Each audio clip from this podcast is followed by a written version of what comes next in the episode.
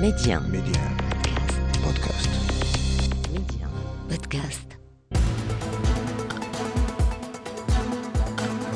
Bonjour à tous, bienvenue dans Economia, magazine de l'économie, mais avec cette semaine une teneur particulière du fait des événements douloureux qui se sont déroulés maintenant depuis plus d'une semaine, hein, puisque c'était non pas ce vendredi, mais vendredi d'avant, la nuit de vendredi à samedi, avec ce terrible séisme qui a endeuillé le Maroc, avec les milliers de morts que l'on sait, et les centaines et les centaines de victimes et des dégâts qui sont tout à fait significatifs. Alors bien évidemment, adaptation à cette actualité qui est à la fois euh, porteuse de tristesse, hein, puisqu'il y a toutes ces personnes qui ont disparu, mais aussi porteuse d'espoir, parce qu'il faut se relancer aujourd'hui euh, dans l'avenir, dans la construction, dans le soutien envers ceux et celles qui sont toujours en souffrance.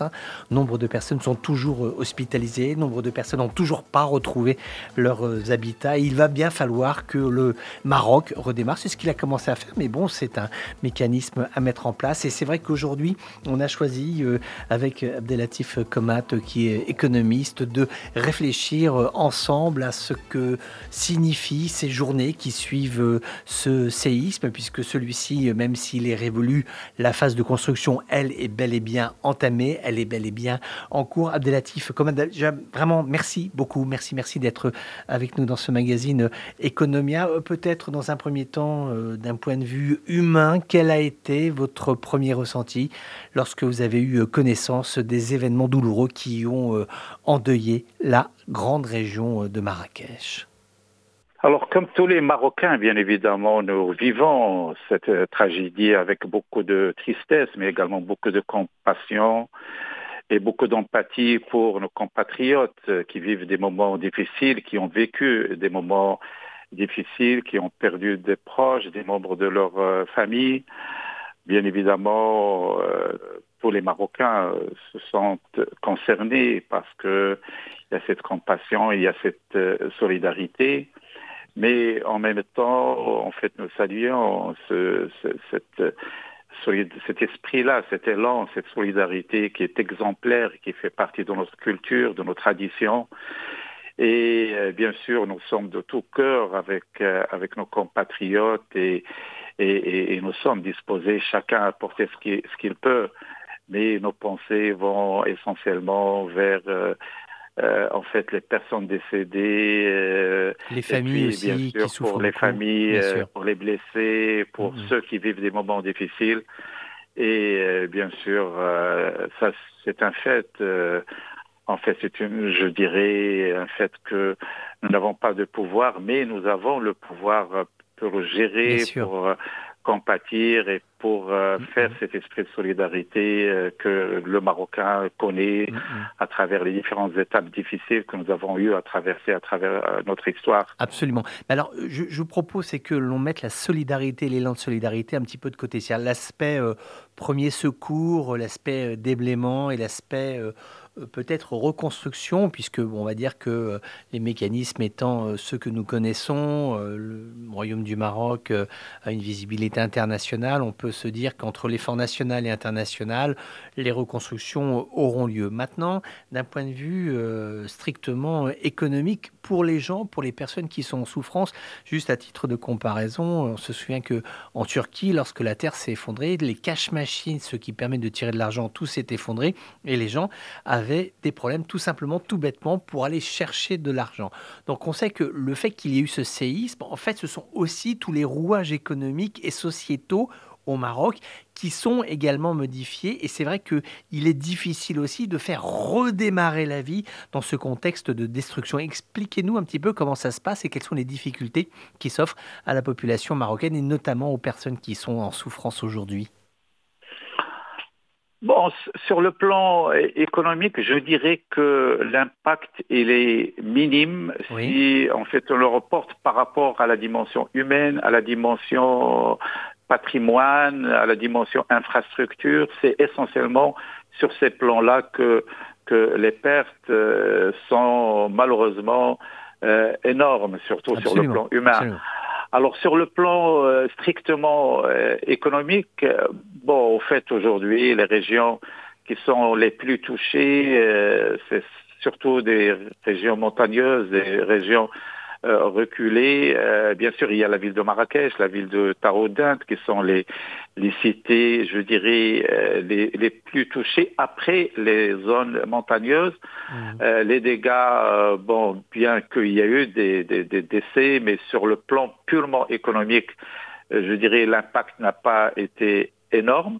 Aujourd'hui, concrètement, euh, je dirais que les personnes euh, concernées sont touchées au niveau de leur activité, je dirais, quotidienne. Activité bon, des gens qui vivent de l'agriculture, euh, de l'élevage, qui vivent de l'artisanat, qui vivent de, du tourisme. Il faut le rappeler, c'est des zones connues également pour leur attractivité touristique, pour le paysage de, de, touristique, pour le paysage. En fait, le le, le dépaysement qu'ils offrent.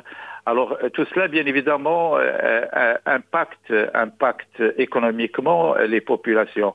Alors bien sûr, la solidarité est là pour mmh. justement essayer de venir aux besoins matériels. C'est on est en train de, de, de, le vivre sur les produits de première nécessité, tout ce qui est alimentaire, tout ce qui est eau, tout ce qui est besoin de première nécessité. Bien évidemment, l'élan va continuer pour les mmh. aider à reconstruire, à avoir des ressources financières qui vont leur permettre de vivre ou de survivre sur le, le, le au moins le court et le moyen terme oui, c'est ça, parce qu'en fait, en fait, il y a deux phases. Il y a deux phases. Il y a une phase d'urgence qui est longue euh, dans les séismes, parce que heureusement, euh, souvent, lorsqu'il y a des effondrements, le temps de retrouver tout le monde, euh, ce temps est un temps qui est long et tant mieux. C'est-à-dire que on peut même plusieurs jours, même plus d'une semaine après, encore trouver des personnes vivantes ou blessées sous les décombres.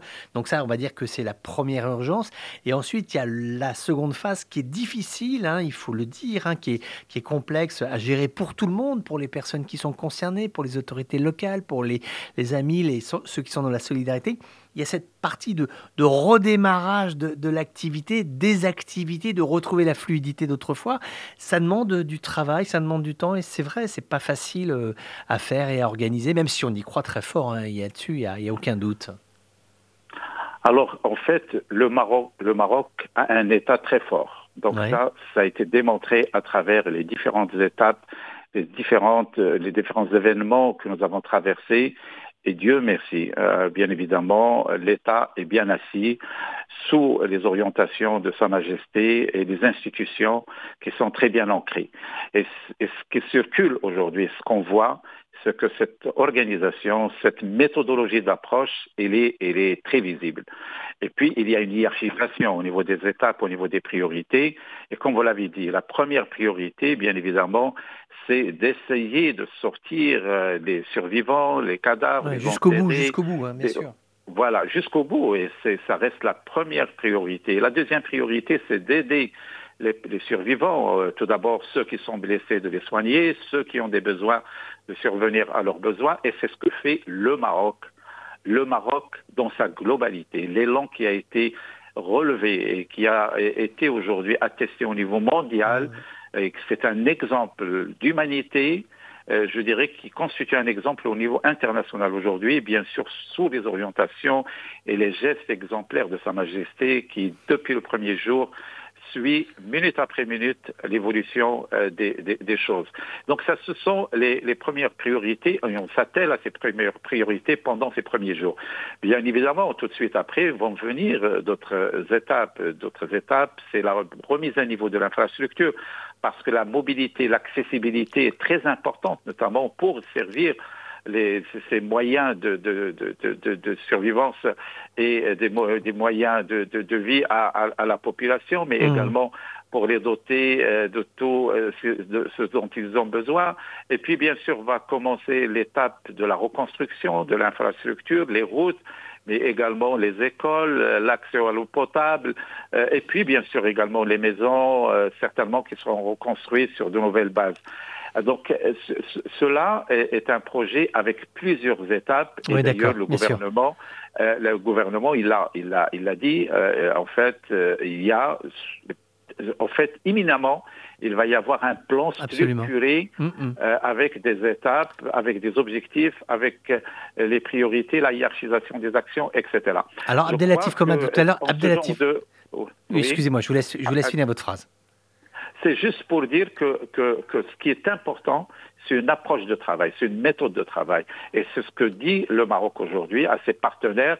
On a besoin de l'aide internationale, on a besoin de, de, toutes les bonnes volontés, mais tout cela doit se faire dans l'ordre et bien évidemment de manière à ce que ce soit efficace et que ce soit pertinent, notamment pour la cible qui est visée, qui sont les populations touchées. Alors Abdelatif Komat, euh, on sait que la région, d'ailleurs, vous avez commencé euh, vos propos par euh, cela, en disant que, rappelant que c'est une région, même dans sa ruralité, et même lorsque les villages sont perdus au fin fond des vallées, c'est une zone qui est extrêmement touristique. Alors on sait que les touristes occidentaux notamment ont parfois des réactions un peu bizarroïdes. Hein. on sait que parfois il y a des destinations qui ont le vent en poupe, d'autres qui l'ont moins, pour des raisons qui sont parfois un peu mystérieuses, de mode, d'attrait ou autre. Enfin, c'est toujours un peu compliqué de savoir. Maintenant, c'est vrai qu'on a une inquiétude. On se dit, euh, Marrakech a quand même vécu le Covid-19, ça a été très dur. Il y a tout de même les dérèglements euh, qui ont été euh, apportés par le conflit ukrainien, des règlements des routes commerciales, des routes énergétiques, de l'économie mondiale qui s'en est trouvé quelque peu chahuté. On se dit, espérons que euh, ce drame dans la région de Marrakech ne va pas, euh, comment dire, briser le lien de confiance entre les acteurs du tourisme et puis euh, cette région de, Marrakech qui a tant besoin de cette activité industrielle. vous êtes inquiet ou pas quant à l'impact de ces séismes Alors ça c'est le deuxième, c'est le deuxième volet. D'ailleurs tout à l'heure j'ai évoqué l'aspect économique purement local en parlant, bon, en fait de ce qui se passe en milieu rural. Il y a l'agriculture, l'élevage, etc. Mais il y a le deuxième volet le plus important, en fait, c'est le tourisme. C'est le tourisme, notamment bien sûr local, mais également international, surtout, bien évidemment, la ville de Marrakech. On connaît aujourd'hui qu'il est la place du tourisme dans l'activité économique, dans la création d'emplois dans notre pays, et Marrakech reste quand même la destination, je dirais, la plus en vogue et la plus euh, attractive euh, au de niveau la région, euh, national de la région, mais même au niveau national. La région Maghreb, j'entendais la région Maghreb. Une, des, des, destinations mmh. aujourd'hui, même au niveau international. Et donc, ce qu'il, en fait, qu'il faudrait en termes d'autres natures de solidarité, c'est de, de maintenir ceux qui envisager de venir au Maroc, les touristes, euh, qu'ils soient nationaux ou internationaux, qu'ils euh, qu'ils maintiennent, euh, parce que c'est une manière, c'est une autre manière d'aider, c'est de ne pas créer un problème en plus d'autres, mmh. parce qu'il y a des centaines, bon, je, je, dirais des dizaines ou des centaines de milliers de personnes au Maroc qui vivent du tourisme, et, bien sûr, Marrakech, il y, en a, il y en a également beaucoup de personnes, et notamment des artisans, des hôtels, etc. Et, également dans les autres régions. Taroudant, par exemple, c'est peut-être moins que, que, Marrakech, mais c'est une destination mmh. également touristique, et toutes les régions.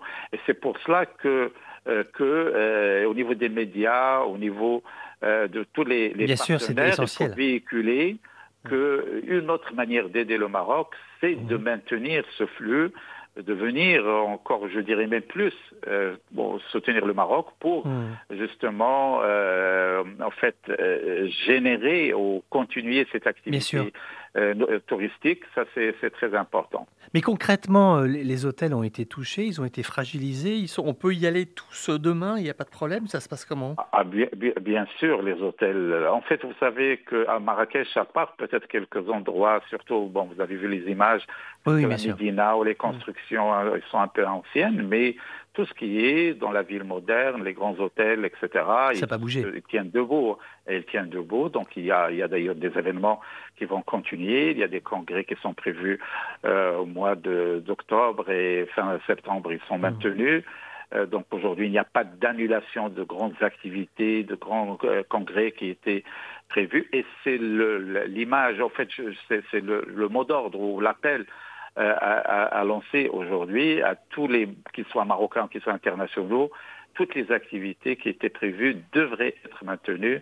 Et c'est une manière d'aider euh, le, Maroc, c'est une manière, je dirais, d'aider la population, notamment celle de Marrakech et des régions.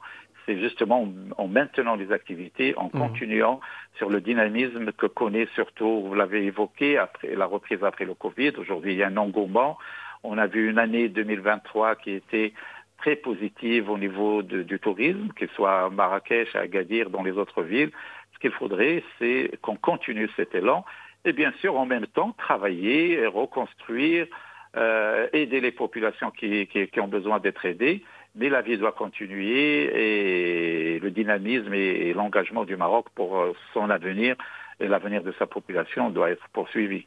Avec quand même aussi des prises de conscience, hein. c'est vrai que même euh, si certains villages sont absolument magnifiques parce qu'ils sont anciens et ils appartiennent à, l'histoire du, Maroc, on a vu que ceci pouvait potentiellement poser des problèmes en cas de séisme. C'est vrai aussi qu'il y a une réflexion à avoir euh, régionalement, nationalement par rapport euh, aux constructions qui sont faites. Vous rappeliez que sur Marrakech, ville moderne, ça n'a quasiment pas bougé.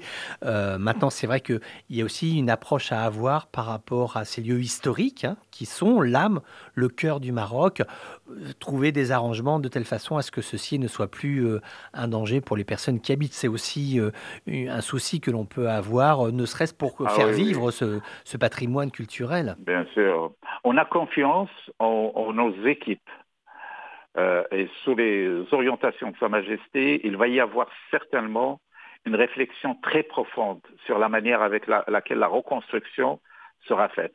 Parce qu'il y a deux dimensions fondamentales. Bien sûr, la reconstruction devrait se faire, se refaire sur des bases solides pour prémunir les populations de, son, de risque, bien sûr. Mais la deuxième chose, c'est qu'il y a un aspect architectural et un aspect patrimonial qui est, qui est euh, aujourd'hui euh, séculaire dans ces régions, euh, qu'il va falloir certainement préserver, mais avec une autre approche. Hmm. Et je crois que les équipes travaillent sur ça. Ils ont commencé déjà à réfléchir.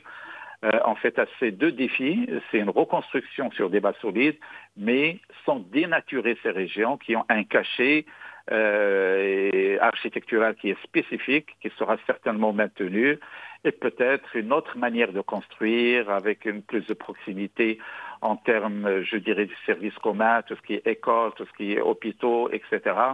Euh, nous avons confiance, nous avons confiance que peut-être ces régions vont, bien sûr, il y a le dommage, c'est que nous avons perdu des vies, mais euh, le Maroc a toujours affronté de grandes difficultés et des difficultés, on fait des challenges pour euh, mieux avancer. Je crois que sur ce plan-là, nos architectes, mais dans le cadre de partenariats internationaux, euh, et puis toutes les forces vives du Maroc euh, vont réfléchir à une autre approche, de donner une autre vie à, ces régions sur le plan économique, sur le plan architectural, sur le plan social, pour justement, c'est la meilleure manière d'aider ces populations.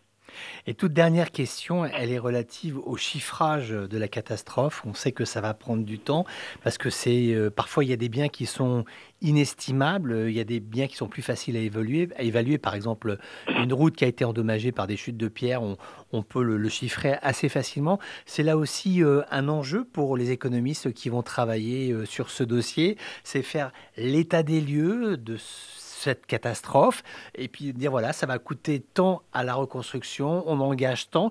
Il y a aussi un exercice, alors encore une fois, il ne s'agit pas du tout d'être insultant par rapport au drame humain qui a eu lieu, on ne l'oublie absolument pas, mais c'est vrai qu'à un moment donné, il y a l'arithmétique économique qui va entrer en jeu. Sur ce plan-là, je crois qu'on a la capacité, on a la force d'affronter l'aspect économique. Euh, aujourd'hui, bon, il y a des estimations qui sont faites, notamment en termes de reconstruction, de maisons détruites. Il y a déjà des chiffres, je ne vais pas me hasarder parce que c'est encore tôt pour le faire, mais il y a des chiffres qui circulent.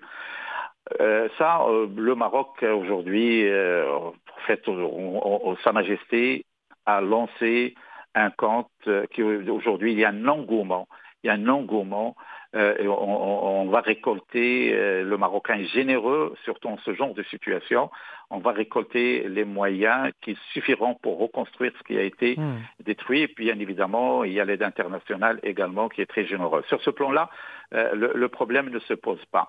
Vous avez évoqué l'aspect du, patrimoine, parce que ça c'est un peu spécifique. Autant peut-être reconstruire une route ou une maison détruite à la rigueur, ça va se faire sans problème, mais dans la foulée, notamment on a vu des mosquées à Marrakech euh, qui ont été en partie détruites, mais également dans les régions reculées, à Taroudant et dans d'autres régions, il y a des casbahs, il y a des, endroits qui ont des, des siècles d'histoire. Là, il y a tout un travail qui sera fait par des spécialistes qui sont euh, je dirais, la restauration, tout simplement, de la restauration. oui, la restauration des, des lieux touristiques. Euh, c'est pour ça que je dis le travail qui reste à faire mhm. est énorme. Il y a la dimension matérielle, mais il y a également la dimension immatérielle. Absolument. ça, c'est de l'immatériel.